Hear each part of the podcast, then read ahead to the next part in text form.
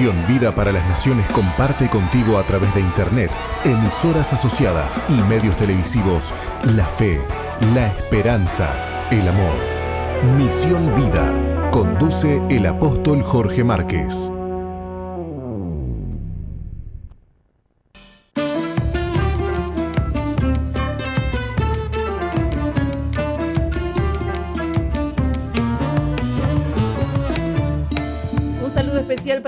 Audiencia de. Este es el programa de la Iglesia Misión Vida para las Naciones. Bienvenidos a todos en este día, un día muy especial, un nuevo día que nos ha regalado el Señor para que nos alegremos, para que disfrutemos de su presencia y del día que nos dio, un día precioso. Eh, un día donde el Señor quiere bendecirte, quiere llenar tu corazón. Eh, sabemos que hay mucha gente que está contenta en estos días, está feliz, eh, por, por eh, razones obvias aquí en, en, nuestro país, pero bueno, nuestra mayor felicidad, nuestra mayor esperanza está en Jesús. Él solamente puede darnos esa paz que sobrepasa todo entendimiento. No es una alegría pasajera, eh, es una, una paz que, que, bueno, que trasciende todos los problemas y todas las cosas que, que podamos atravesar. Así que bueno, un saludo para aquellos que nos están escuchando nuestras emisoras asociadas en el interior del país. Hay un interior del Uruguay donde hay gente también necesitada del Señor y llegamos hasta allí, hasta eh, Preferencia FM en Salto, hasta FM Centro en Durazno, Piedra Alta FM en Florida, eh, Sirio FM en Fraile Muerto. Y bueno, también fuera de fronteras estamos llegando a través de las emisoras asociadas en San Juan, Argentina, Bless FM y Radio Galaxy y Radio Cristiana, ambas FM en la provincia de Jujuy. Así que un saludo muy especial para todos ustedes, bienvenidos al programa, aquellos que están en la plataforma jorgemarquez.uy, aquellos que están de alguna manera en alguna actividad, pero que sigue el programa, que quiere escuchar eh, el programa de la Iglesia Misión Vida y SOFM, porque te acompañamos las 24 horas, a través de la aplicación de SOFM 915. También queremos darle la bienvenida en este día especial a nuestros queridos pastores que ya tomaron posesión de SOFM, el pastor Robert y la pastora Marcela. Bienvenidos. Bueno, Dios les bendiga después de un fin de semana bendecido por ir a buscar al Señor, ir a su casa, recibir de Él. Tuvimos un encuentro maravilloso allí en Veraca con 34, roca, 34 eh, este, hermanos nuevos eh, en, Misión Vida que eh, dieron el paso de bautizarse y bueno, después estuvimos congregándonos. 24 hermanos valientes con el frío que hacía, ¿no? Sí, sí, sí, sí. Una bendición fue el encuentro. Y bueno, este programa que acostumbrado a escuchar siempre al apóstol, una bendición poder estar aquí y ellos vivieron también días preciosos que cuando el apóstol ya esté en el programa los va a estar contando allí en Chile. Este, eh, una iglesia que está bajo nuestra cobertura, bajo la cobertura de Misión Vida. Pero bueno, así que este, han tenido percances para, en el aeropuerto para llegar este, a Uruguay junto con el pastor Martín. Pero bueno, este, él ya después le va a estar contando todo lo vivido, lo, hermoso allí. Hemos visto algunas fotos, eh, levantamientos, entre otras cosas. Así que hoy no lo vamos a tener, pero queremos hacerle compañía como eh, estamos acostumbrados en este programa eh, de lunes a viernes a, partir de las 11 de la mañana tener las noticias eh, que a veces no son tan buenas, aunque hemos terminado un fin de semana este, con, la linda noticia, con la linda noticia de que Uruguay salió campeón del mundo sub-20. La verdad que nos alegró a todos. Uruguay un país muy futbolero. Pero bueno, aquí estamos para aquella corona que es mucho mayor que una corona que, terrenal, que es la, la, corona eterna de aquellos que han creído en Jesucristo y le han recibido como Señor y Salvador. Así que vamos a estar transitando juntos. Marce, Dios te bendiga. Dios les bendiga, Dios les bendiga a todos y sí, mucha alegría. Eh, nunca, eh, generalmente no voy a ninguna marcha de, de, de estas de, de, de felicidad, de, fiestas, de festejos, pero resulta que había estacionado, habíamos estacionado en un lado eh, para, a la salida de la reunión del culto del domingo y bueno, tuve que sí o sí salir por 18 de julio, así que imagínate, este, todo el mundo, Uruguay, fue la salida del estacionamiento más larga que he tenido, como una hora más o menos, pero bueno, contentos, felices de poder este, festejar. a, mí, casi me llevan puesta hasta el Estadio Centenario, porque estaba cruzando 18 de julio en la verde, pero los autos estaban tan emocionados que seguían, seguían, seguían. y si no nos dábamos cuenta que, que, venían autos y mirábamos al auto, nos llevaban puesta, así que me llevaban al Estadio Centenario de una. Yo tenía eufóricas ahí a las chicas en la, en, en, la, en, la camioneta y bueno, todos felices eh, festejando. Pero bueno, es una alegría para, para el país y alegra el corazón, pero a mí me ha alegrado mucho ver, eh, por ejemplo, yo no sé mucho de, fútbol, ¿no? Pero ver unas fotitos de uno de los jugadores que se arrodillaba y que le daba gloria a Dios. Y digo, qué lindo, eso es lo que más me, me emocionó y me conmovió. Y bueno, cuando ponemos a Dios en primer lugar, ¿no? Sí. Muy bien, vamos a ir a las noticias. Este, vamos a ir a las noticias. Entonces, que día a día se comparten. Respecto a, esto que estábamos hablando, Pastora Marcela, eh, Infobae, que es un medio argentino, nos, eh, nos manda una noticia que dice con una multitud como escolta y la sorpresa de Luis Suárez, así fue la caravana a la que recibieron, eh, con la que recibieron la selección uruguaya tras ganar el Mundial Sub-20. Luego de lograr el título Mundial Sub-20 Argentina 2023, los campeones uruguayos llegaron este lunes a Montevideo y fueron recibidos por una multitud. Una vez que iniciaron la caravana desde el Aeropuerto Internacional de Carrasco, los chicos charrúas tuvieron todo el calor de su gente y entre los fanáticos se llevaron la sorpresa de la aparición de uno de sus ídolos, Luis Suárez quien se apareció para sumarse a los festejos. El pistolero los acompañó a pura sonrisa y viajó en forma especial para compartir este momento histórico del fútbol rioplatense. Suárez vivió algo parecido hace 13 años cuando la selección mayor de la Celeste fue cuarta en el Mundial Sudáfrica 2010 y tuvo su mejor labor luego de 43 años cuando ocupó la misma posición en el Mundial México 1970. Aquel primer certamen en África marcó a los uruguayos en la segunda etapa a cargo de Oscar Washington Tavares. Al año siguiente volvieron a festejar tras ganar la Copa América también en Argentina. Qué bárbaro, ¿no? Este, es de estímulo para los que están ingresando en, lo que es eh, logros internacionales. Y, es un, estímulo para los que vienen debajo de ellos, de, de la selección sub-20, que son los niños, y también es un estímulo para aquellos que ya se están retirando en, estimular a los que vienen detrás de ellos, ¿no? Porque ya Suárez, Cavani, hay una, época marcada en la selección uruguaya que ya están ahí, este, a punto de retirarse de lo que es la selección, si ya no es que ya no se retiraron. Entonces creo que, es un lindo estímulo que, aquellos que son más experimentados estén animando a, a aquellos que los van a escoltar y que tienen todavía un futuro para seguir teniendo más logros, ¿no? Como es la Copa América, la Copa del Mundo. No sé, Marce, ¿querías decir algo? Yo no opino, de, fútbol no opino. Vi unos movimientos en la mano y dije, bueno, se ve que Marce está como el Toto da Silveira, quiere opinar. Nosotras dos sabemos que somos de Uruguay nada más. Ah, bueno.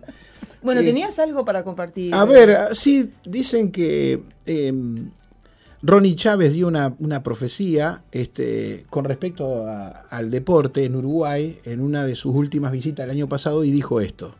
Para decirle algo que le va a gustar. Por eso, a partir de hoy se acabó los fracasos deportivos del Uruguay y comienza una nueva generación futbolística en el Uruguay que va a ser contratada en los mejores equipos del mundo otra vez mueva sus manos porque Dios les dará señal en el deporte. Porque cuando uno fracasa, uno piensa que se acabó todo. Pero con Dios no, con Dios no se acaba nada. Con Dios, aleluya, no hay derrota.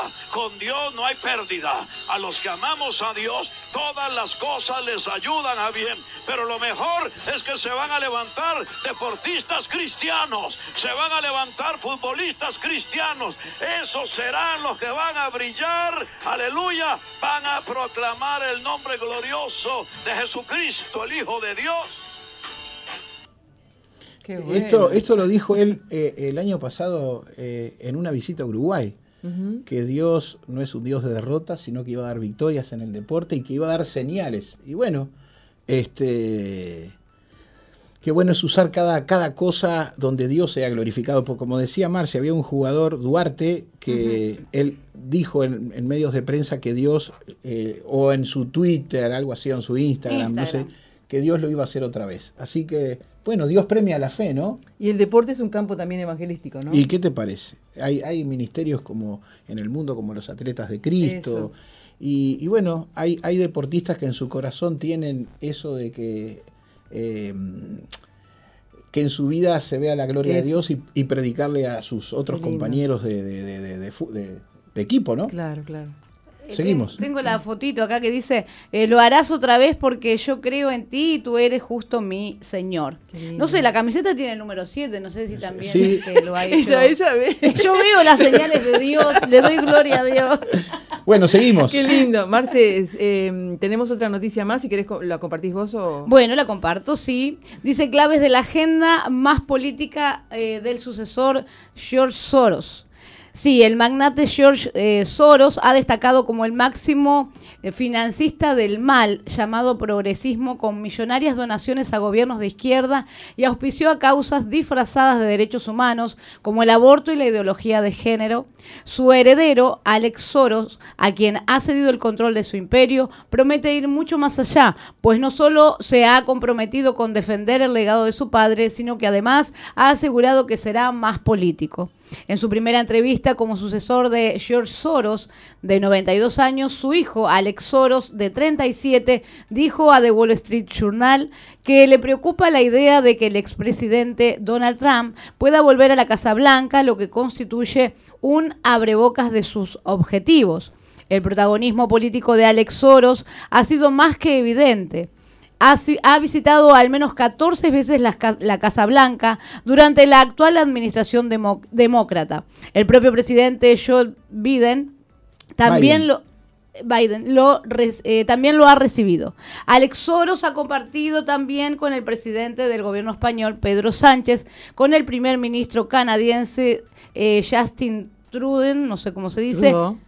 Con el presidente francés Emmanuel Macron, con el, el expresidente estadounidense Barack Obama y con el presidente de la Comisión Europea Úrsula von y ahí sí que Von der Leyen. Ahí está. Y faltó, faltó ahí José Mujica, eh, con Mm, el que también compartió en una visita en el tiempo que estaba José Mujica de presidente, lo visitó y ahí se trajo todo el proyecto de la plantación de marihuana para Uruguay, donde George Soros dijo que iban a hacer un experimento, como un laboratorio en Uruguay. Este, laboratorio del cual este, nosotros estamos muy metidos con este tema porque no porque nos hemos involucrado con George Soros, sino porque ayudamos a cientos de chicos eh, en las entrevistas en la ONG de Salcu. Este, es más, ahora estamos de entrevista, hoy martes, este, y, y vienen con problemáticas ¿Cuánta de gente- consumo. ¿Cuánta gente más o menos va a cada entrevista? Y van unas 15 personas. Pero siempre hay gente nueva. Siempre, siempre, siempre, siempre, siempre hay ingresos nuevos. Todas las semanas, todas las semanas hay ingresos nuevos. Y, y la puerta, una de las puertas que se ha metido en la, en la juventud, este, es el, el habilitar, el habilitar, el, el- el legalizar el consumo de la marihuana. Claro. Nosotros antes cuando hacíamos las entrevistas le preguntábamos, este, ¿de cuándo comenzaste a consumir? Y te decían, de tal momento, y te decían, comencé con la marihuana. Hoy, ya cuando le haces esa pregunta, ya no te dicen este, el periodo de marihuana, te dicen el periodo, te van directamente al periodo de la pasta base. Y le digo, no, le decimos, pero ¿Con qué empezaste? ¿Con qué empezaste? Ah, sí, con la mano, pero eso, ya- o sea, se ha metido, ha permeado tanto de que es una droga este, que aceptada socialmente. Aceptada socialmente. Algo normal. Oye, Porque personas como George Soros trabajan este, en los gobiernos para eh, poder permear sus ideas y hacer sus negocios. Y bueno, y se encuentran con resistencia como Donald Trump, donde no le aceptan su- sus, sus- sus propuestas. Y, bueno, y ahí está la resistencia. Y con aquellos que van haciendo alianzas en el mundo, van metiendo sus proyectos y, su- y sus, sus ideas económicas, este, sus ideas imperialistas y sus ideas donde eh, te ayudo, pero eh, te doy el dinero para, en el proyecto, pero aceptame todas las propuestas que te doy. Y el hijo de George Soros, este, creo que Sigue con el legado del padre. este, iba a ser peor, supongo. Sí, es Bueno. incluso considerado por la prensa como más inclinado que su padre a abrazar esas causas. Qué bárbaro. Bueno, por otro lado tenemos una noticia que viene de The People's Voice, que habla de que Mel Gibson, eh, bueno, denunció a la elite de Hollywood, intenta, dice que intentan matarme por exponer una red de pedófilos. Mel Gibson enfureció el establecimiento en 2017 al denunciar oficialmente a Hollywood como una guarida de parásitos que se dan un festín con la sangre de los niños. Los principales medios de comunicación se abalanzaron rápidamente sobre las revelaciones de Gibson, desplegaron verificadores de hechos, incluidos NOPS, para declarar los comentarios como noticias falsas y procedieron a eliminar todos los videos y artículos de Internet. Orwell nos advirtió que en el futuro las élites eliminarían la información inconveniente. Y esto es exactamente lo que hicieron con las revelaciones de Gibson sobre Hollywood. En resumen, la, la voz de Mel Gibson fue silenciada. Ahora, seis años después, ha declarado que no tiene nada que perder y está decidido a desempeñar su papel en la erradicación del mal de la pedofilia de la élite y el tráfico de niños, independientemente de las consecuencias personales. Sound of Freedom cuenta la historia de Tim Ballard, un ex agente de la CIA que deja su trabajo como agente especial en investigaciones de seguridad nacional. Los primeros informes indican que la película expone la pedofilia VIP y el tráfico de niños. Tim Ballard le dijo recientemente a una multitud de, en la convención anual de Utah Em, que la serie documental de cuatro partes producida por Tony Robbins estaba a punto de completarse y también reveló que Gibson ha dedicado su vida a salvar a los niños de los pedófilos de la élite. Mel Gibson es el director de la película La Pasión de Cristo, que me han comentado que él está haciendo otra que creo que se llama La Resurrección. Sí.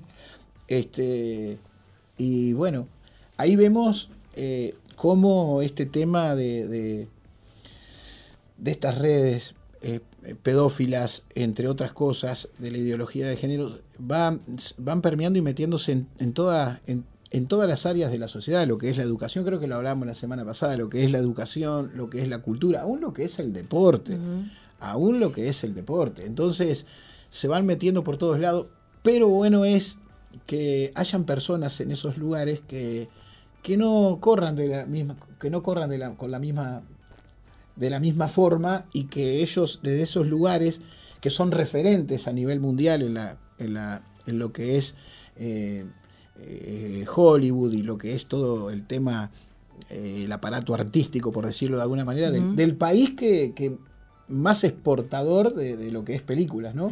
Que esté denunciando todas estas cosas. Bueno, que así se levanten voces en las distintas áreas y por supuesto que eso va, va a llevar a esta resistencia, va a llevar este, a difamación, porque hay mucho interés en todo esto. De hecho, él cuando hizo la película La Pasión de Cristo, le dijo al, actor, a Clasebel, le dijo, mirá, puede ser que si por hacer esta película nunca más te, te vuelvan a contratar en otro tipo de película, porque hay una resistencia a lo que es el Evangelio, hay una resistencia y eso va permeando, permeando y va pervirtiendo eh, todas las clases, todas las áreas de nuestra sociedad, lo que es la música, la cultura, lo que es el arte y también y también el deporte. Aún en la final de Uruguay se vieron algunas cosas, que decir, cómo se permea, cómo hay gente que quiere manejar desde afuera eh, los resultados y mm. todo. Se vio, fue clarito en muchas cosas, y bueno, y, lo que es el arte, lo que es la parte artística, no escapa tampoco. Seguimos, ah, no sé si hay otra noticia. Hay otra noticia.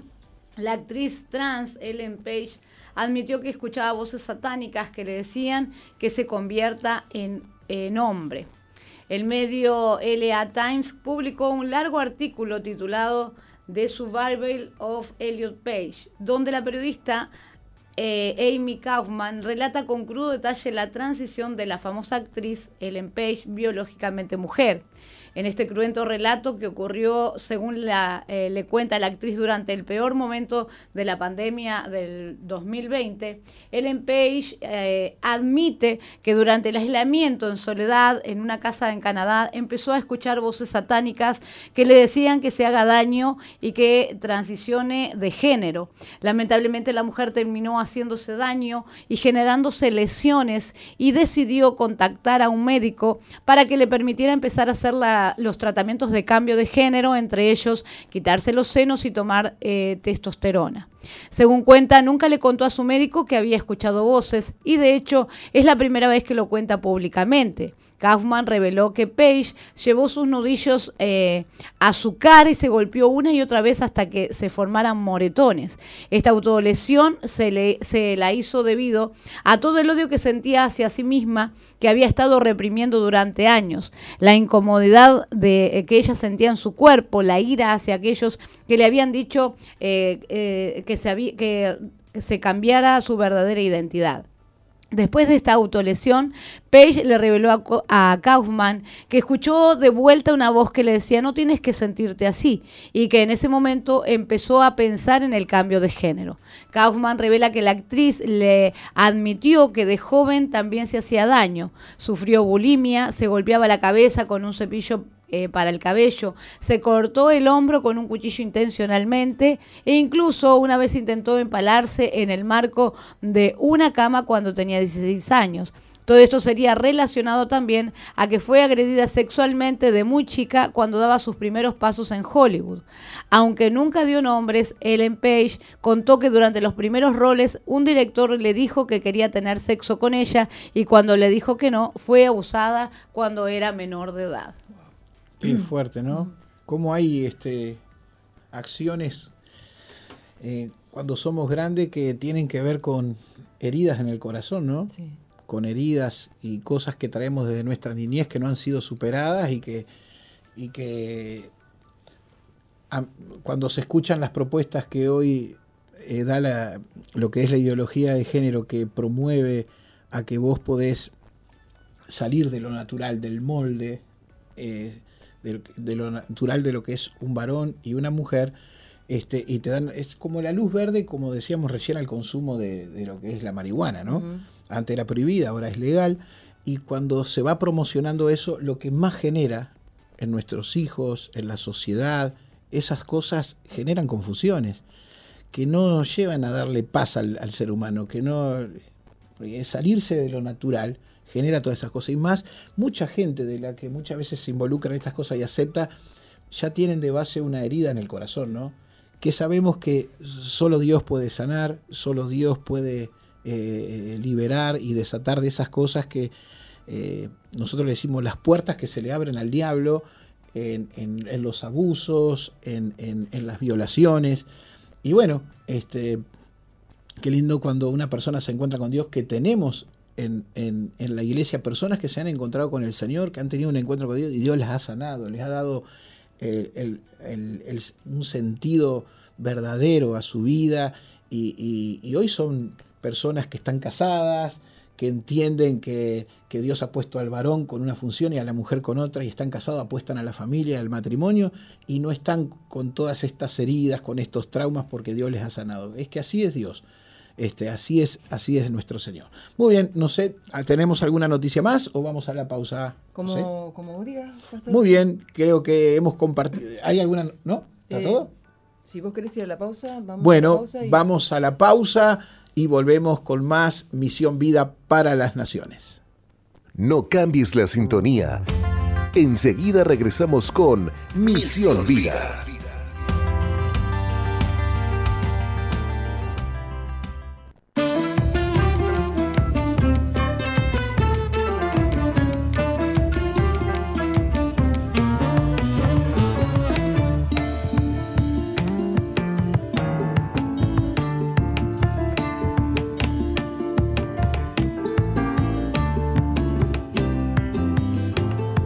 Bien, seguimos aquí en Misión Vida para las Naciones, ya en este segundo bloque, después de haber compartido las noticias.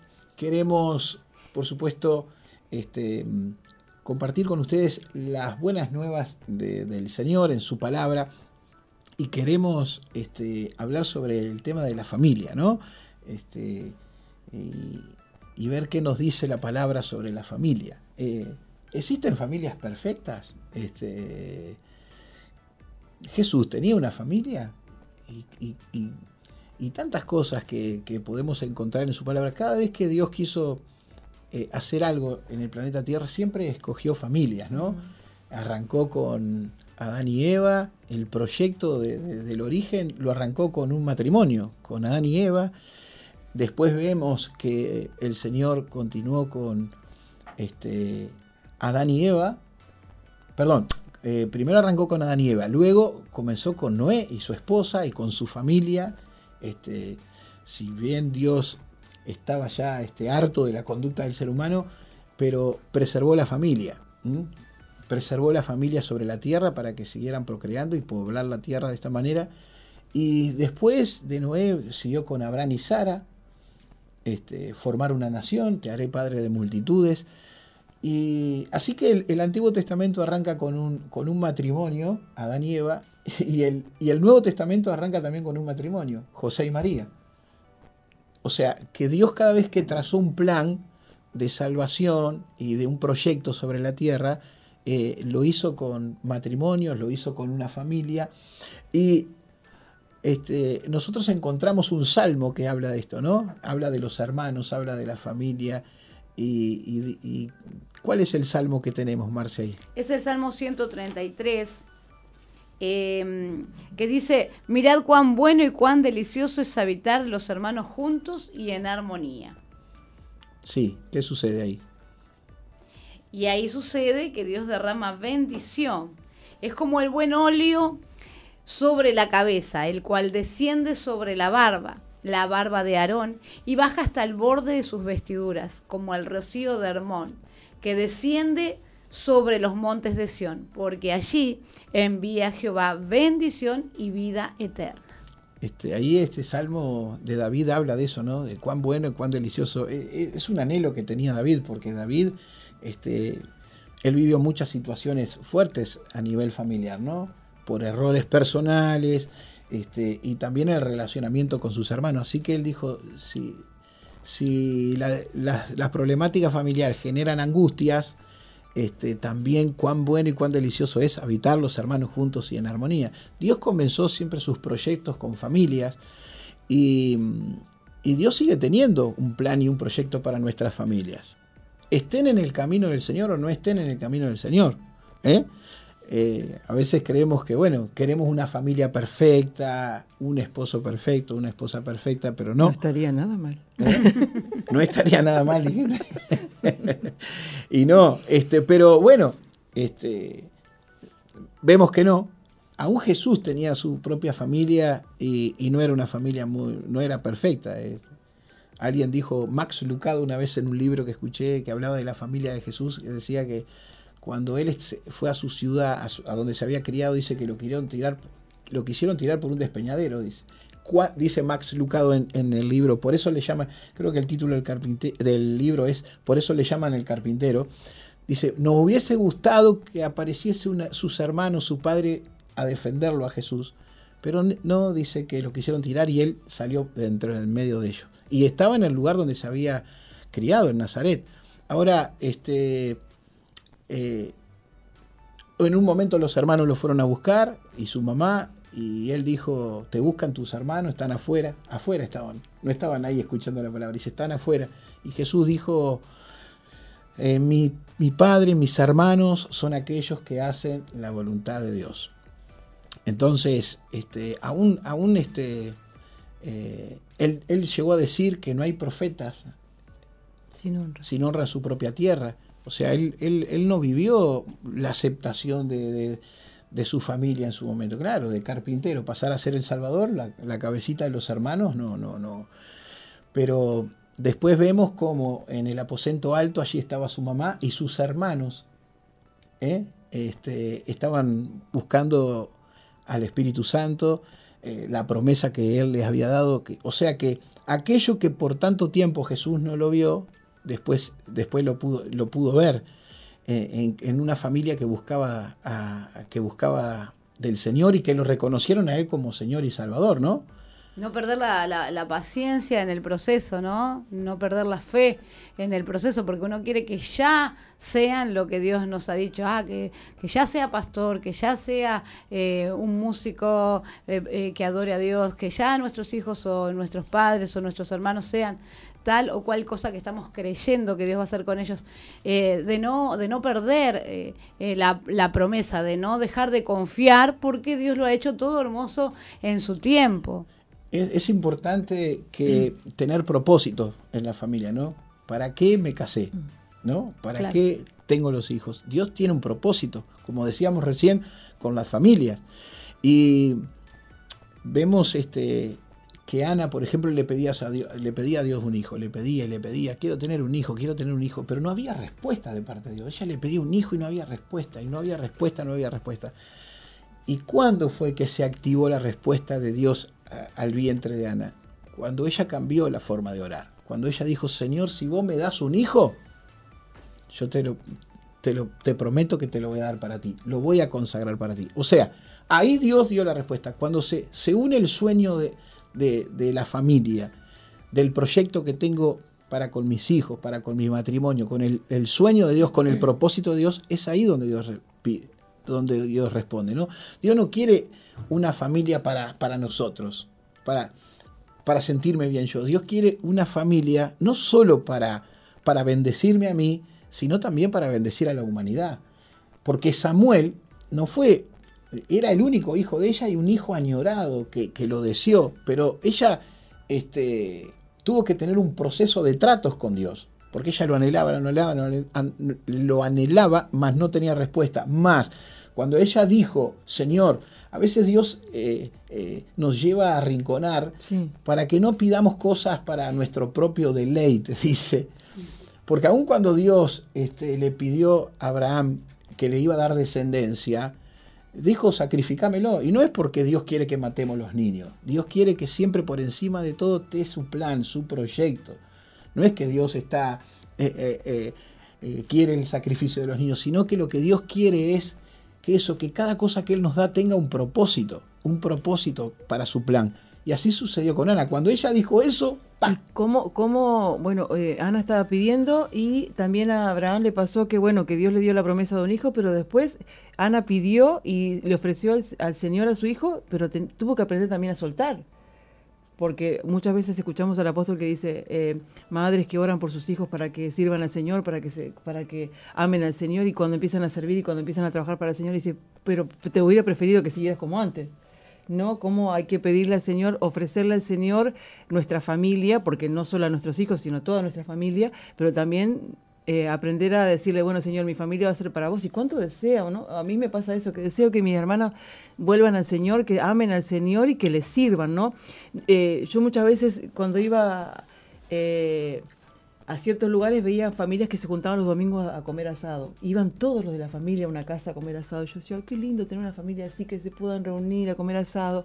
Pero Dios me dio una familia, que es la familia de Cristo, donde comparto tantas cosas lindas, donde comparto lo que es una verdadera familia llena de amor y que no, no vamos a comer asado muchas veces, pero sí estamos sirviendo al Señor. Y ese es el anhelo que yo tengo, ¿no? De que mis hermanos se vuelvan al Señor para que ellos sirvan al Señor y para que podamos encontrarnos sirviendo a Dios. Está la familia natural y está la familia espiritual.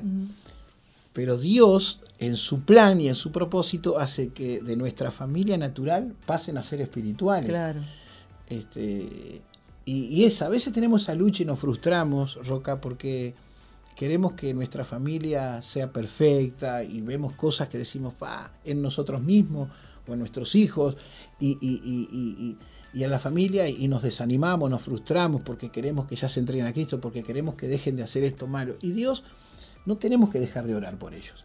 David sufrió esto mucho, ¿eh? David sufrió mucho con sus hermanos, por eso Marce leía ese salmo. Eh, cuando Dios le da una indicación a Samuel que ungiera a, a, a, el próximo rey en lugar de Saúl, este, Samuel fue guiado por Dios a ir a la casa del, de Isaí. Isaí, de Isaí. Y dice que trajeron a todos sus hermanos y, y ya iba a Eliab, ya lo iba a ungir y dijo, no, no, lo, no es este, no, no te engañes con el parecer, porque Dios desecha lo que mira el hombre, el hombre mira lo que está delante de él, pero el Señor mira el corazón. Y dice, ¿habrá alguien más? O sea, que el padre se había olvidado de uno, que estaba eh, con las ovejas. Dice, sí, La oveja tengo negra. El, lo tengo el menor, lo tengo el menor. Dice, miren lo que dice eh, Samuel, dice, porque no nos levantaremos de la mesa hasta que yo no, no unja a, eh, lo que Dios me, al que Dios me ha pedido. No nos Dice, sentaremos en la mesa. no nos sentaremos a la mesa.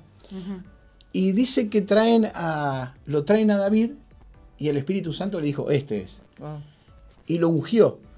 Y después hay un salmo que dice, aderezas mesa delante de mí en presencia de mis angustiadores, unges mi cabeza con aceite, mi copa está rebosando. Yo creo que ese versículo David lo hizo en base a, a esos hermanos que muchas veces cuando él fue a la batalla le decían, ¿qué haces vos acá? Eh, era como el desechado. No tenía David una, una, una, una familia perfecta, pero ahí estaba Dios respaldándole, ahí estaba Dios. Y a veces anhelamos eso.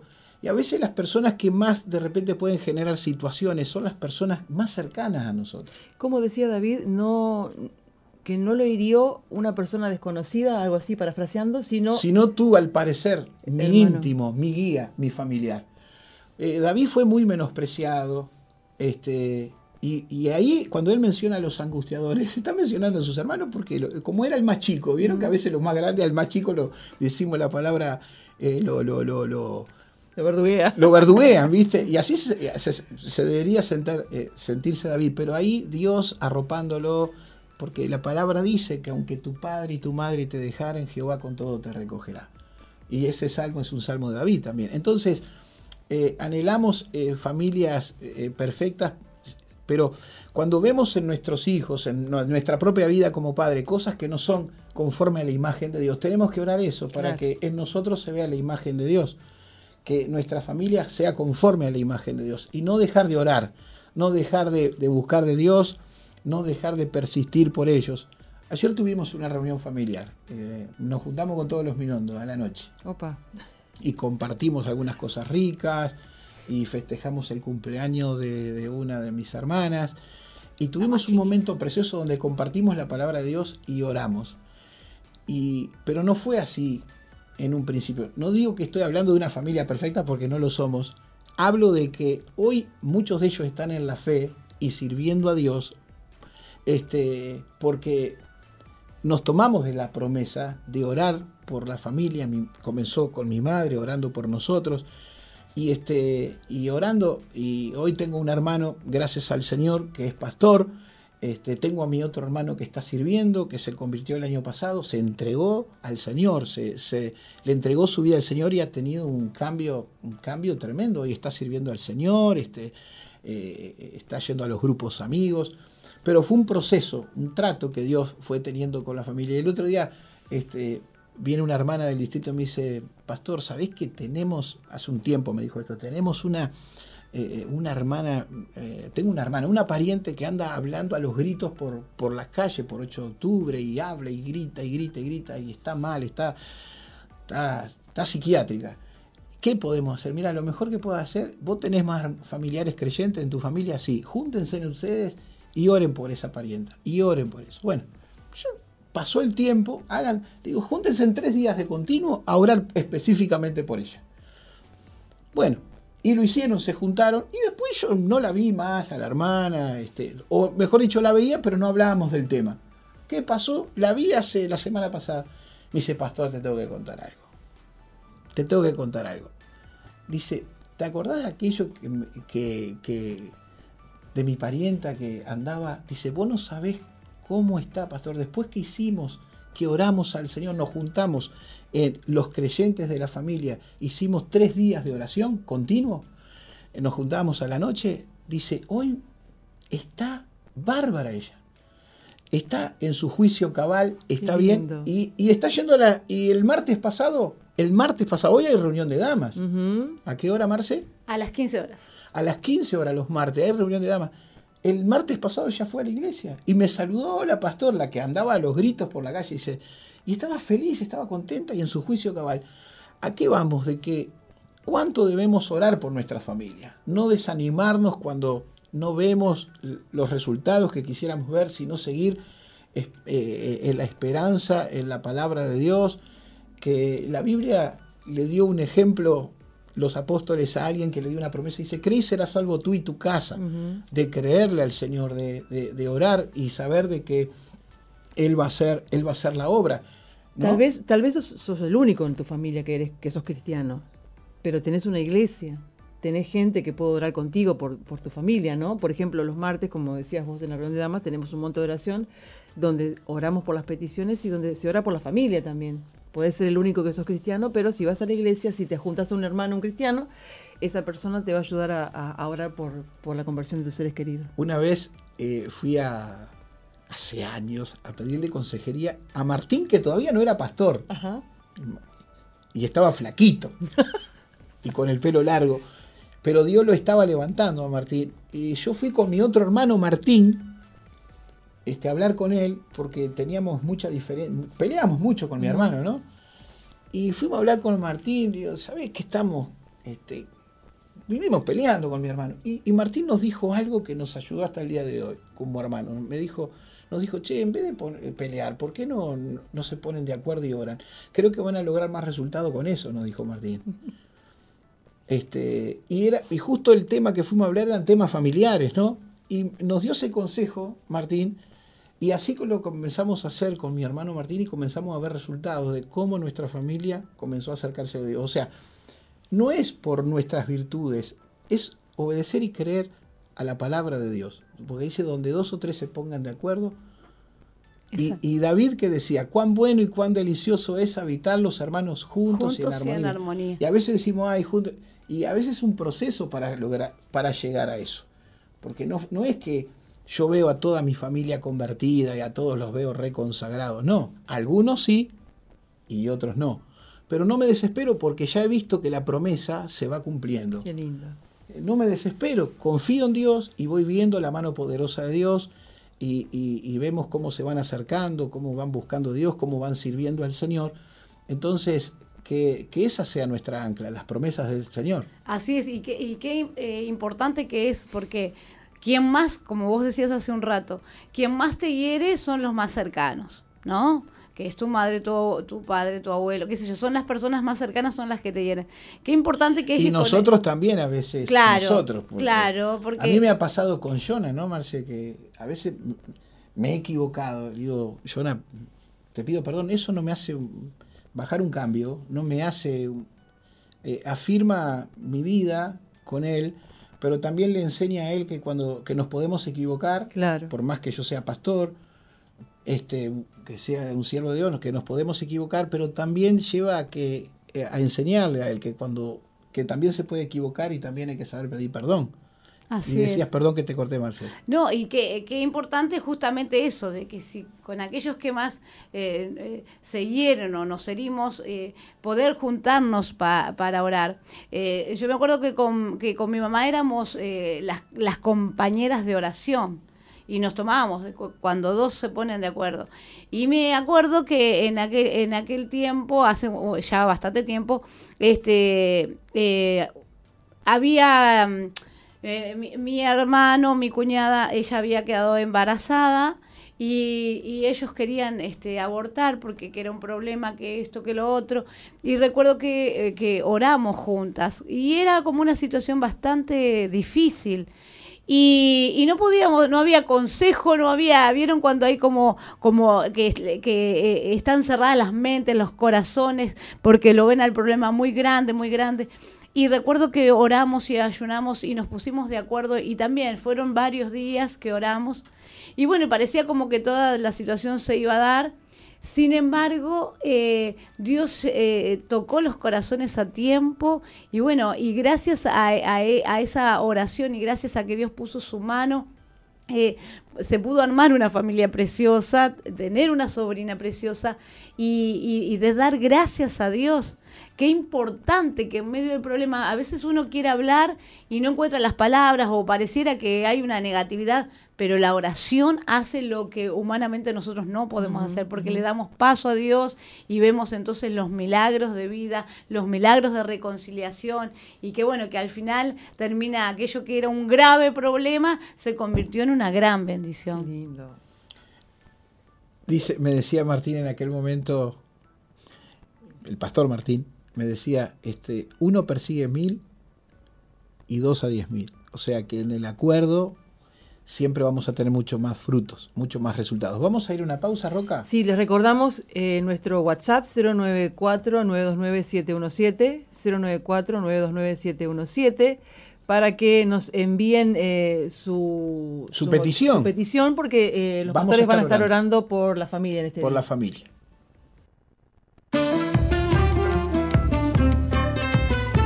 Muy bien, seguimos transitando aquí en Misión Vida para las Naciones. Y bueno, Roca, veníamos hablando sobre el tema de la familia, de la, importancia de orar. Y bueno, quizás hay personas que dicen, yo he conocido personas que tienen a su papá fallecido, a su mamá fallecida, que eran hijos únicos y, no tienen muchos referentes o nadie.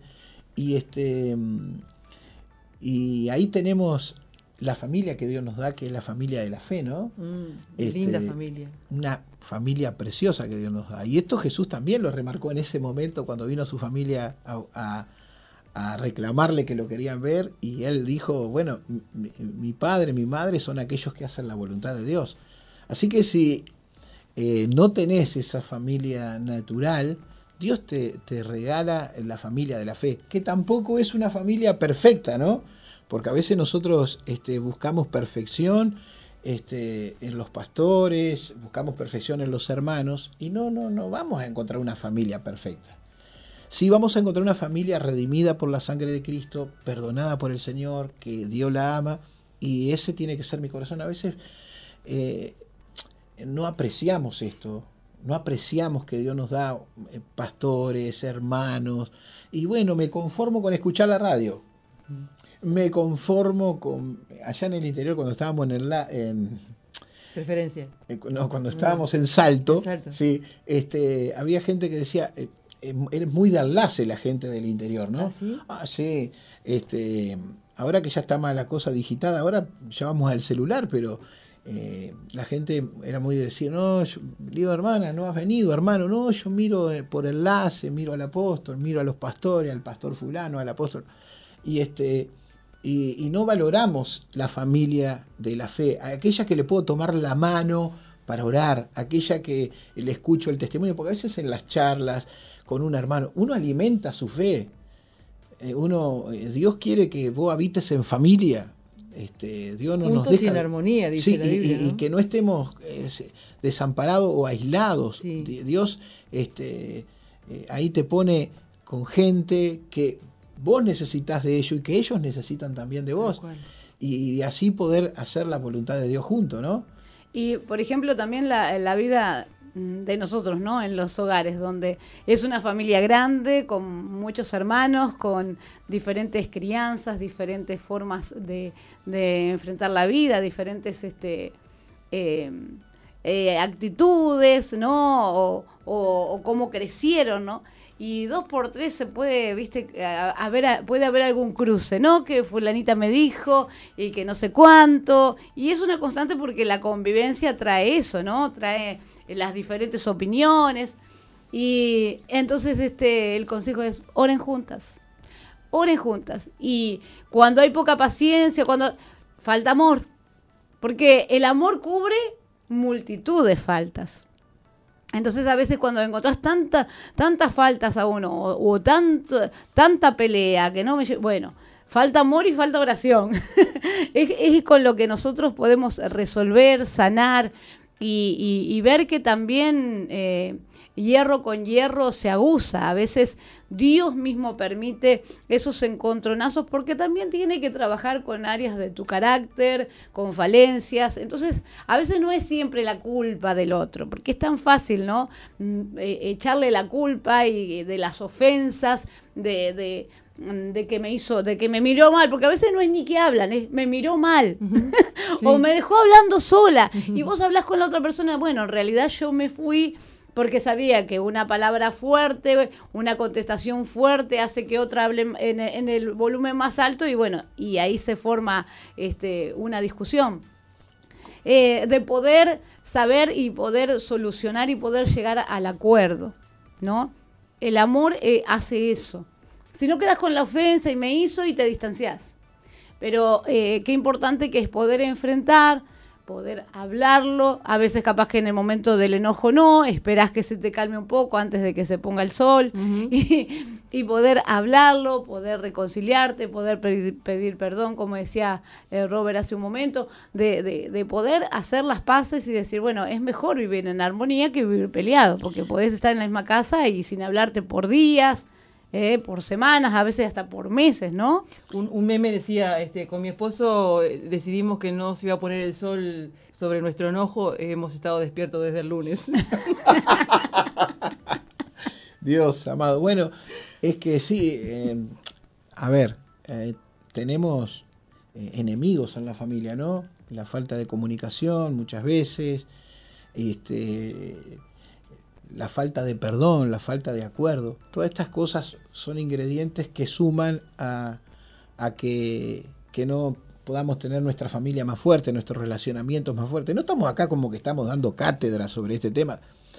Yo creo que como matrimonio nosotros tenemos mucho que aprender, pero bueno, hemos visto también, este, aparte de situaciones, luchas y pruebas que podamos estar viviendo, también no podemos dejar de decir que hemos visto la mano de Dios. No podemos dejar de decir que, estamos viendo la mano poderosa del Señor.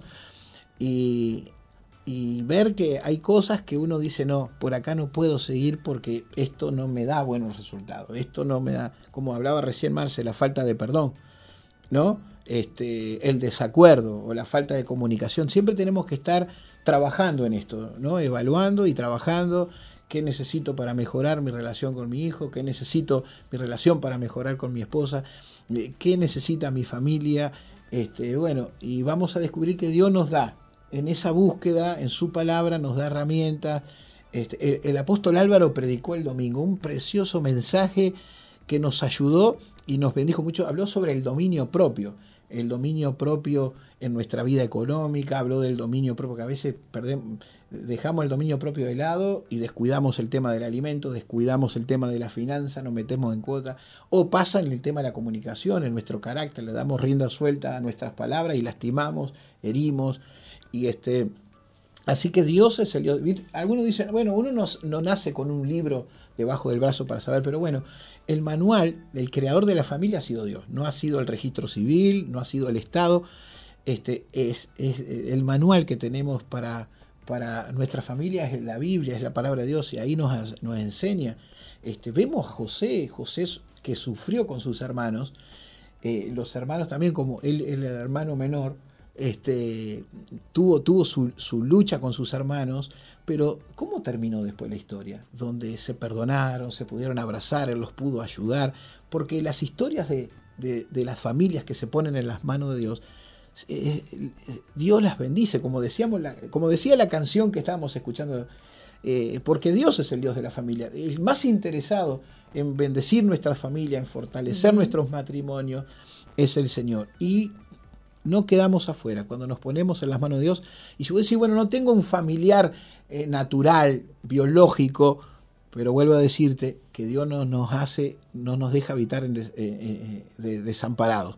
Dios te da la familia de la fe, no busques familias perfectas, no busques iglesias perfectas porque no la vas a encontrar. Bendecí tu iglesia, bendecí a la familia de la fe, sé parte de ella, no te conformes con solo escuchar la radio, no te conformes con ver los programas en vivo, los cultos en vivo vía red, sino que vayas ahí que puedas estar cercano al hermano, al hermano, a los pastores, al apóstol, que podamos estar en esa, en esa familia viva, ¿no? En esa familia viva. Y claro, todo esto de, del tiempo que vivimos del COVID, que generó, generó como un cierto distanciamiento, que hay gente que lo superó y siguió porque entendió que no hay que estar lejos de la familia de la fe. Y, ahí se eh, estuvieron. Y cuando te cambias para otra ciudad, para otro país, qué bueno que siempre tengas ese anhelo de ser parte del cuerpo de Cristo, de la familia de Dios.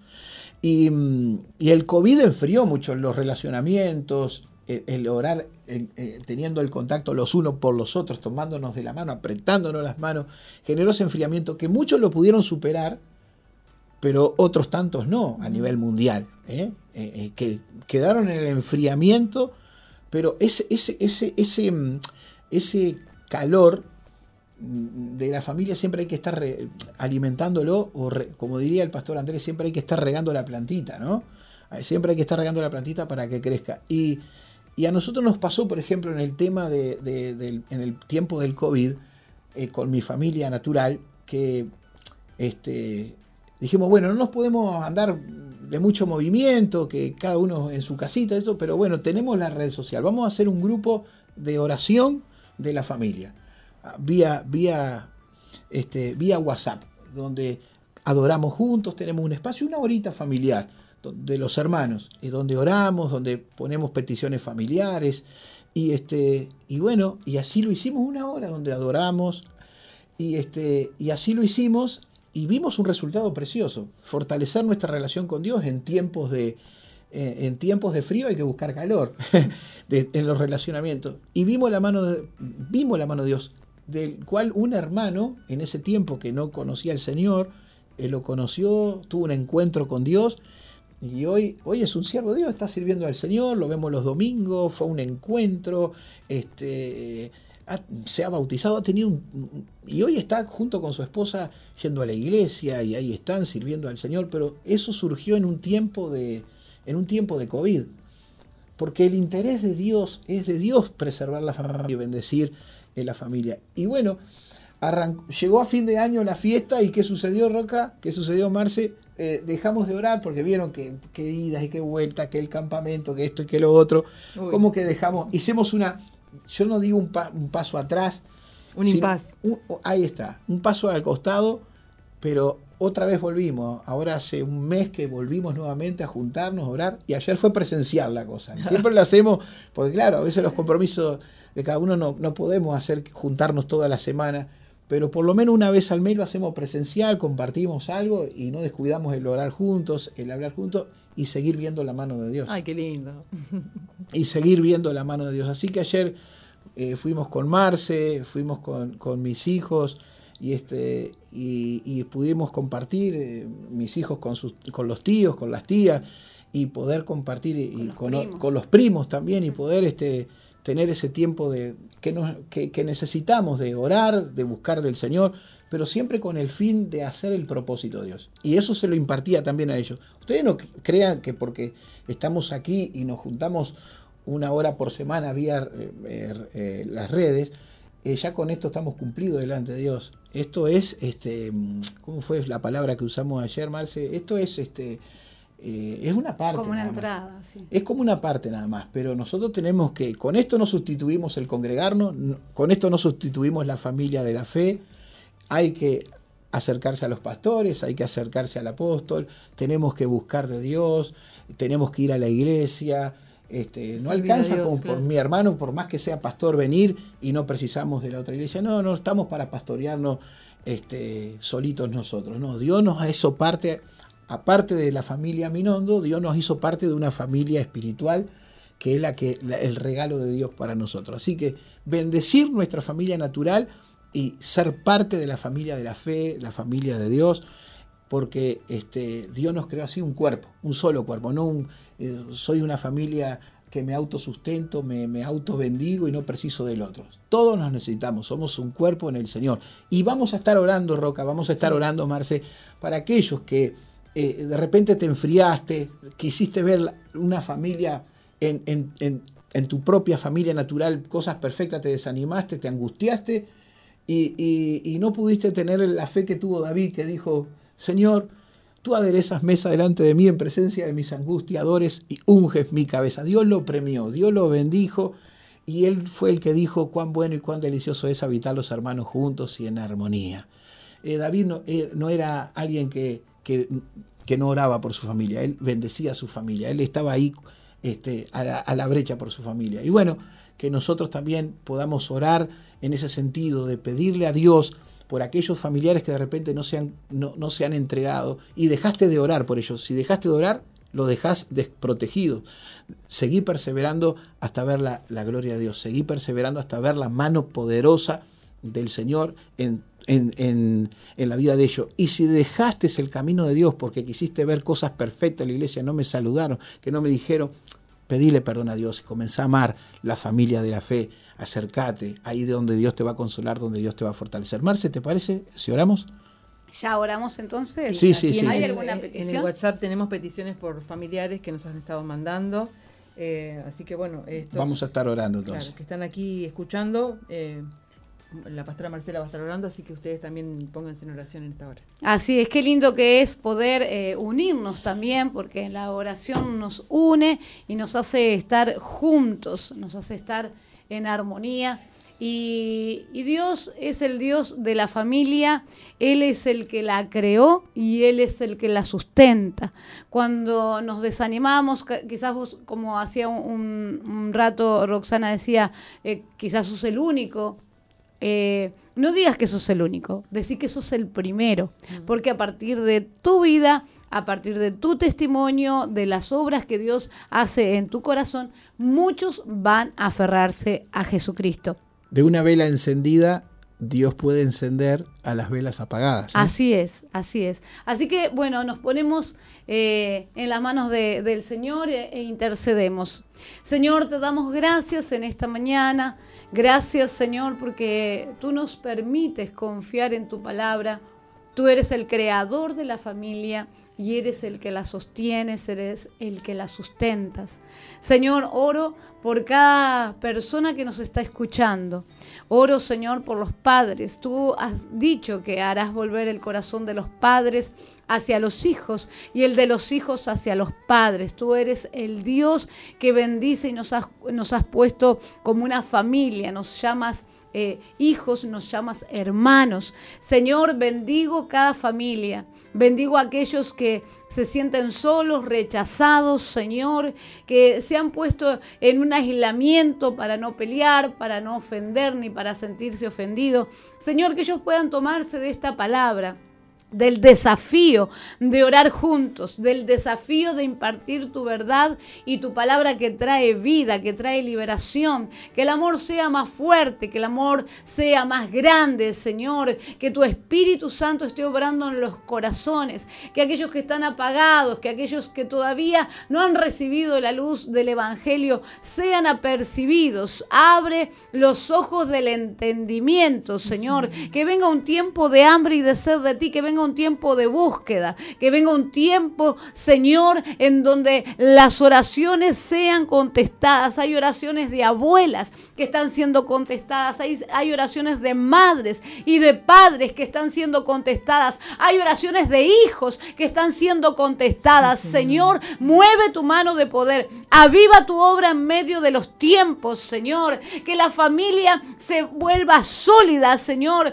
Mira cuántos enemigos que batallan en contra de la unidad familiar, pero tú, Señor, la has creado y tú eres, nuevamente lo digo, el que la sustenta. Señor, bendecimos a cada uno, a grandes y a chicos, bendecimos nuestras próximas generaciones, Señor, que sean generaciones que te busquen, que te agraden, que guarden sus corazones para que teman tu nombre. Te lo pedimos en el nombre precioso y poderoso de Jesús. Amén y amén. Amén, amén. Bueno, gloria a Dios. Creemos en su palabra y en e, las promesas de Dios no tienen edad, es para todo aquel que, la cree. ¿eh? Vamos a la pausa, Roca. bien, vamos. No cambies, ya volvemos con, Misión, Vida.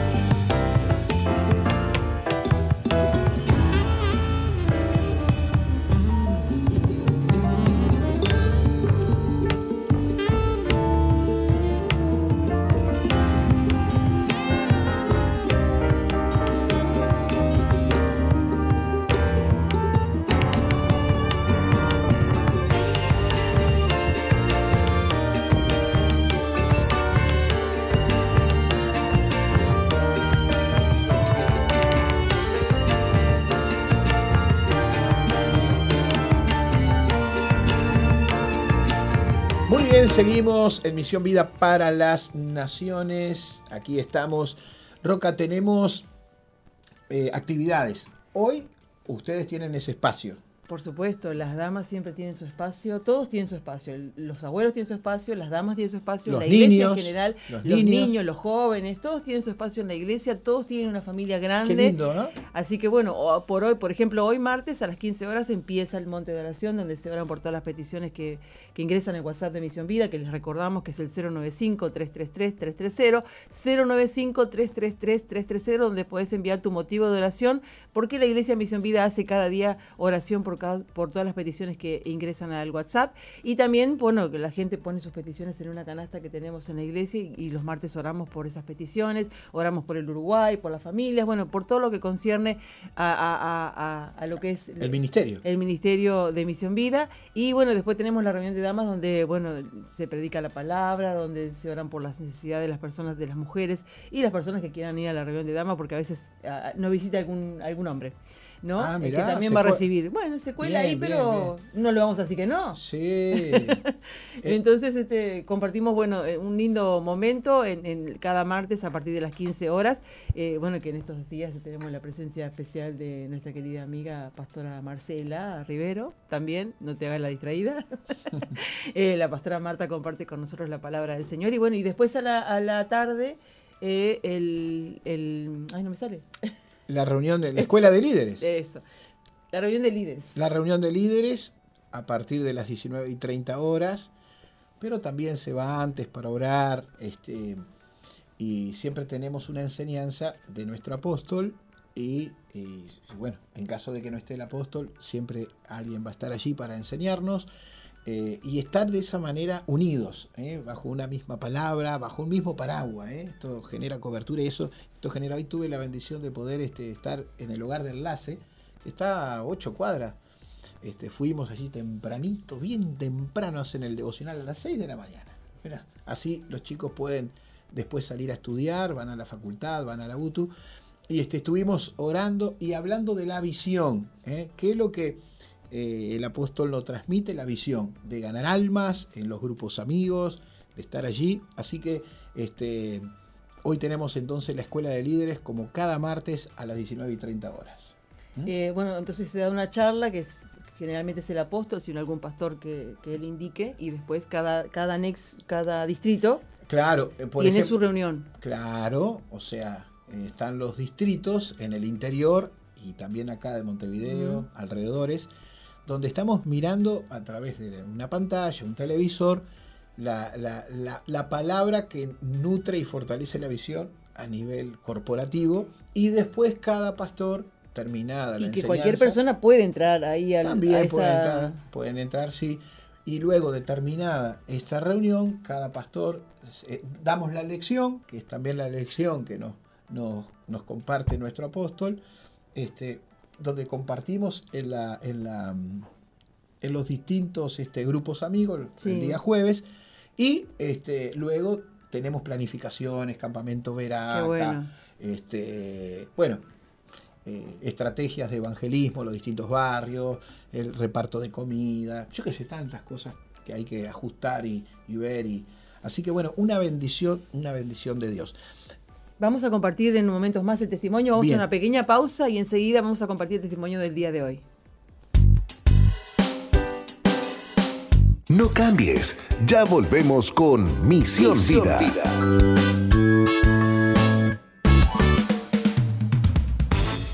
Sigue al apóstol Jorge Márquez en Twitter e Instagram, arroba Jorge Márquez, Jorge Márquez Uy. Y suscríbete al canal de YouTube Jorge Márquez. Jorge Márquez.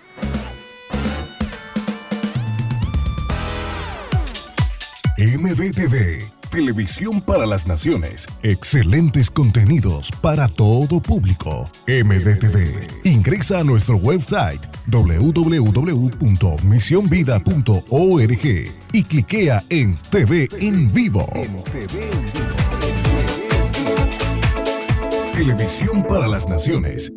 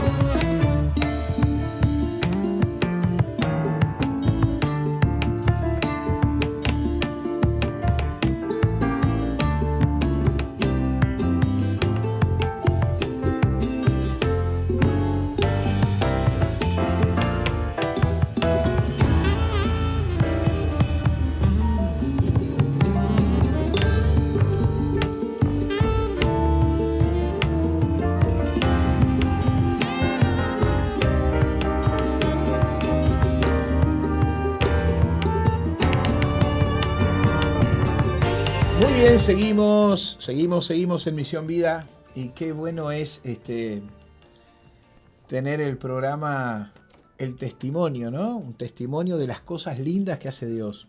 Siempre en el primer bloque compartimos noticias no tan lindas, no tan gratas de lo que acontece en nuestro mundo, pero tenemos las noticias del Señor a través de su palabra y también de las cosas que Él hace en la vida de aquellos que disponen su corazón. Y hoy tenemos a Walter Montero.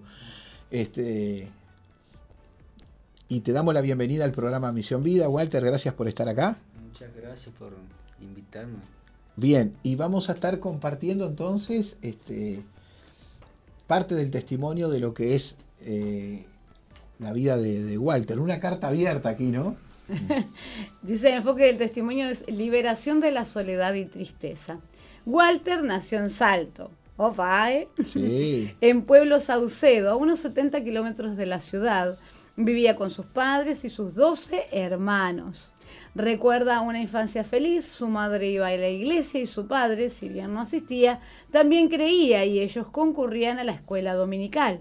A sus 10 años y de manera inesperada, su padre fallece de un ataque cardíaco y a los 6 meses y un día muere su madre. Él quedó al cuidado de sus hermanos mayores, pero a los 12 años se fue a estudiar a la ciudad de Salto y estaba al cuidado de su tía, quien tenía un trato bastante duro hacia Walter. Estuvo tres años allí, pero quiso volver con sus hermanos porque experimentaba la falta de amor de su tía y un sentimiento de soledad comenzó a crecer en su corazón. Al volver con sus hermanos, la falta de límites lo llevó a tratar de llenar su vacío con salidas y chicas. A sus 16 años se fue a vivir con su novia y ella quedó embarazada. Al principio todo marchaba bien, pero luego las decisiones eran cada vez más frecuentes y terminaban, terminaron separándose, lo que lo llevó a caer en depresión. La sensación de tristeza y soledad crecía en su corazón y por lo que decide venirse a vivir a Montevideo y su vida se llena de mentiras. Salía con mujeres casadas, le abre las puertas a la pornografía, a la masturbación, se ve envuelto en un desenfreno que lo lleva a ser insensible. Aunque en su corazón anhelaba formar una familia, cada vez que lo intentaba terminaba herido como consecuencia de sus malas decisiones. Conocía a Dios y sabía que necesitaba volver a Cristo, aunque no sabía cómo, hasta que un día decidió volver. Walter comprendió que su vida debe estar consagrada en santidad al Señor. Entendió que la familia que él tanto anhela solo la encontrará en los brazos de su Padre Dios. ¿Cuántas Así que cuántas cosas pasaste eh, en, tu familia, fallecimientos y cosas así que fueron generando en vos un, este, te tomaste eso como una situación para vivir sin límites, ¿no? Sí, sí, este, mis hermanos este, que me criaron y con mucho amor, ¿no? Este, no me pusieron los límites que tuve que tener para no hacer determinadas cosas. Por ejemplo, a mis 16 años irme a vivir con, mi novia, que eso fue una experiencia dura en mi vida, porque me fui a la casa de mi suegra, que ahí vivía. De principio era todo bien, porque yo buscaba lo que había perdido, que era, si bien tenía mis hermanos que me amaban, necesitaba ese amor de, de, de, de familia, de mis de mi novia, por ejemplo, de, de sentirme de sentirme amado en ese aspecto también. Y, y bueno, me fui y, me fue mal, tomé malas decisiones y... vos, este eh, eh, perdón Walter, vos este, en, en, tu familia desde, desde pequeño se, se, hablaba de la fe, de la palabra de Dios, asistían a una iglesia allí en Saucedo. Sí, sí, Pueblo Saucedo, iglesia Cristo vive, este, preciosa iglesia. Y sí íbamos, teníamos las escuelitas dominical, este, también iba a, los cultos que, se hacían, iba con mi madre, mis hermanos mayores también este, iban a la iglesia ahí. Y yo tenía conocimiento, tuve este encuentros con el Espíritu Santo, pero este después que fallece mi madre y mi padre ahí como que me fue un, golpe durísimo para mí, ¿no? Ellos eran los más, este, ¿cómo podemos decir? Los que más eh, te animaban con las cosas del Señor y, y ir a la iglesia, eran los que te, te iban encaminando, ¿no? Y mi madre, mi madre, porque Tu mi madre padre, si bien creía, él no, no asistía. No asistía, pero sí tu mamá. Sí. Sí, y, sí. y- y el, el día que te faltó eso, como que, bueno, empezaste a, Sí, a manejarte por sí solo en esas decisiones, pero las- no tomabas decisiones correctas de seguir buscando a Dios, de seguir perseverando. y entré también en una época de rebeldía también cuando pasó eso. ¿Que te enojaste con Dios? ¿O por el fallecimiento de tu mamá? No, porque a veces no. pasa, si mi madre va a la iglesia y le pasa esto, ¿por qué? Nunca me pude enojar con Dios porque no, no sentía eso de, de enojarme con Dios porque las cosas pasan. Por, yo lo entendí, las cosas pasan por algo. Pero sí este, a mis 11 años más o menos, un, un hombre que yo iba a la casa siempre, que era un hombre mayor, abusó mío también. Este, y de ahí este, también quedé con, con esa herida. Sí, con el tiempo lo pude perdonar, me olvidé, no siento rencor por él. Este, esa persona falleció hoy en día, que eso fue también un golpe duro para mí. Y a mis 12 años, cuando termino la escuela, unos tíos de la ciudad de Salto me llevan para la ciudad a estudiar. Y en principio era un trato bien, pero al pasar el tiempo, este, mi, mi tía me empezó a tratar malísimo, re mal. Este, todo me reprochaba a mí porque hacían algo sus hijos y siempre me caía a mí. Este, y bueno, yo en esa época pasé mal, creo que una depresión tenía, ya no quería más estar ahí, pero como estaba estudiando me exigían un poco ahí a que tenía que estar. Hasta que no di más y hablé con mis hermanos para irme de nuevo al pueblo. Volviste al pueblo. Volví al pueblo. Y ahí está, mis hermanos sí este me daban todo, pero no tenía esa, porque la mayoría son hermanos varones, mi hermana mujer, este, que es una entre los doce, es una sola mujer, este, ella se, se fue a trabajar en la ciudad después, hoy en día está en Montevideo, es cristiana también. Pero si bien mis hermanos me daban las cosas, yo sentía este, la necesidad muchas veces de un abrazo, de y cuando me querían hablar, yo estando con todos ellos me sentía solo. Me tenía que ir para el campo en las noches. Como que te pegó fuerte la, la- la- ausencia de, tu mamá, ¿no? Porque eh, a veces cuando falta la presencia del padre, Dios nos da figuras paternas, como puede ser el abuelo, puede ser este, un tío o, o un hermano mayor, ¿no? Pero con respecto a tu mamá, este, te faltó tu mamá, no encontraste en tu tía ese, esa otra figura, ¿no? Eh, no Sí. te sentías cómodo con ella. Y, y tenías dentro de los dos hermanos, una eh, era eh, es mujer. Entonces como que te- sentiste mucho eso, ¿no? Sí, sí, sentí muchísimo eso. Este, y yo creo que cuando tomé la decisión de irme a vivir con mi novia, yo buscaba eso, ¿no? Buscaba este, Mirá. este estar en familia. Porque si bien yo estaba rodeado de mis hermanos, yo me sentía solo. Como que me sentía, me faltaba algo siempre. Y ta, y tuve te- esa, esa experiencia y, ¿Y te encontraste con Dios? ¿En Me- qué momento te encontraste con el Señor?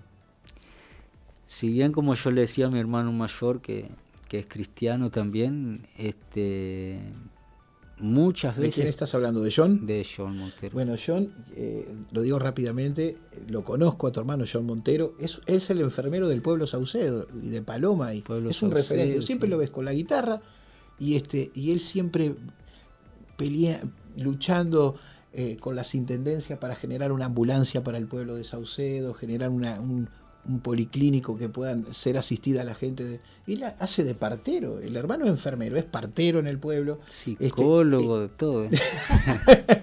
de hace de pastor, de psicólogo, y él siempre con su guitarra, yo lo aprecio mucho, lo quiero mucho. Y sabés que es eh, Preferencia FM, llega allí a, Pueblo Saucedo y al otro pueblo que está al lado, que es Paloma. Así que si nos están escuchando, un saludo a la gente de Saucedo, de Paloma, de Constitución. Y, y así que tu hermano te empezó a impulsar y entonces...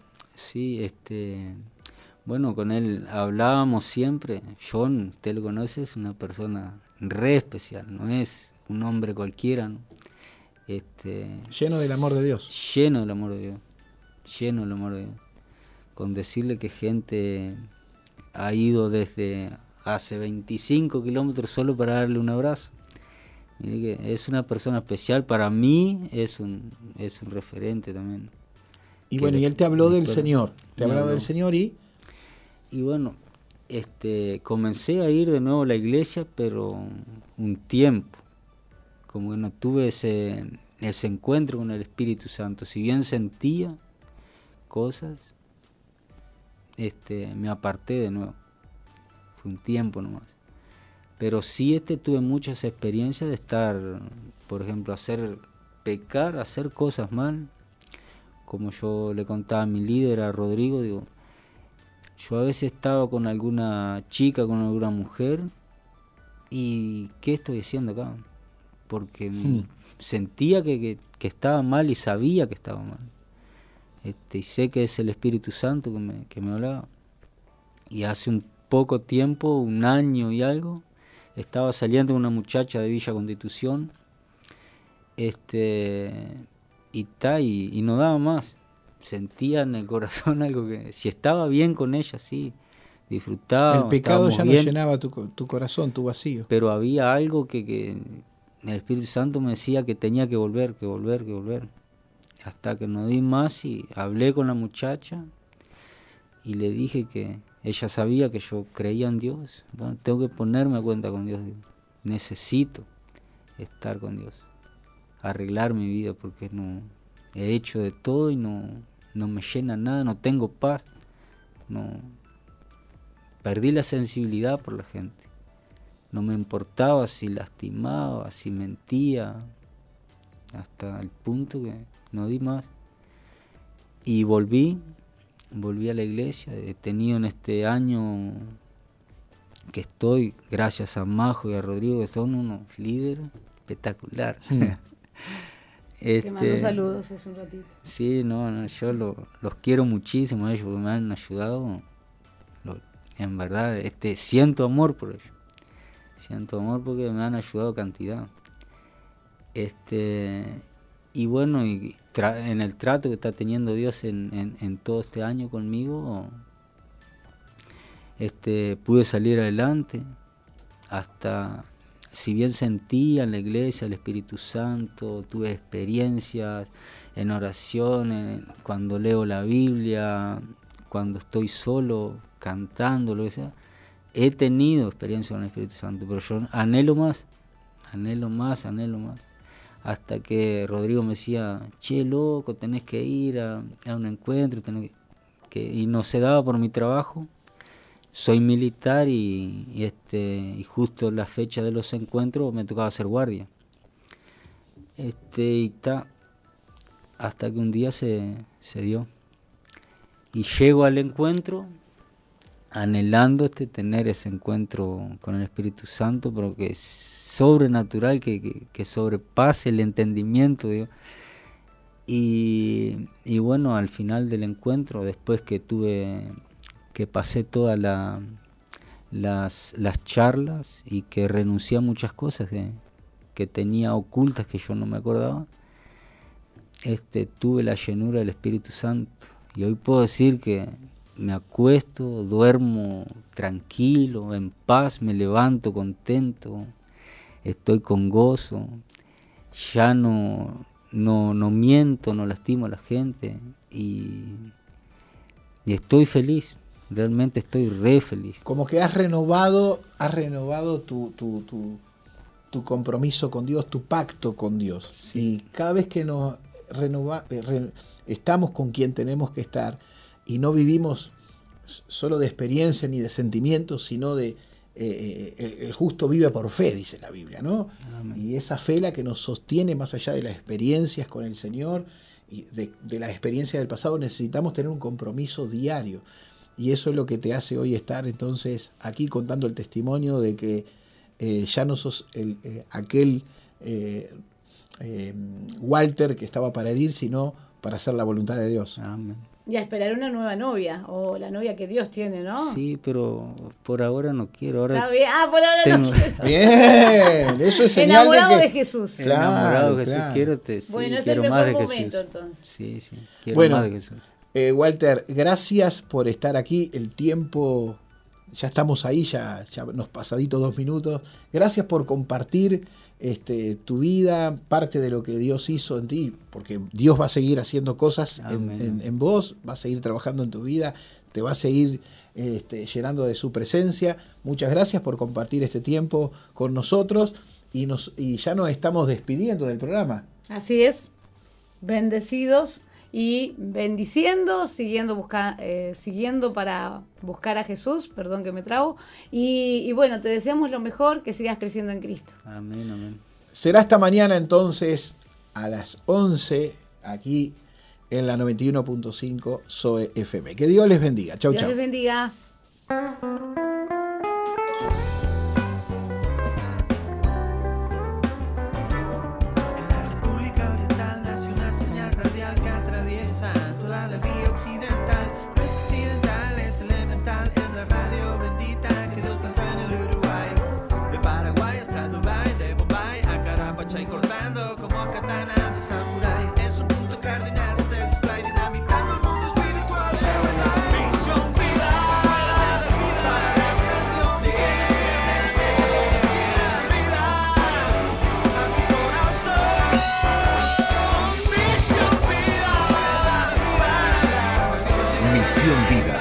Iglesia que Dios plantó en Uruguay para que juntos alcancemos lo imposible, presentó su programa exclusivo que conduce el apóstol Jorge Márquez.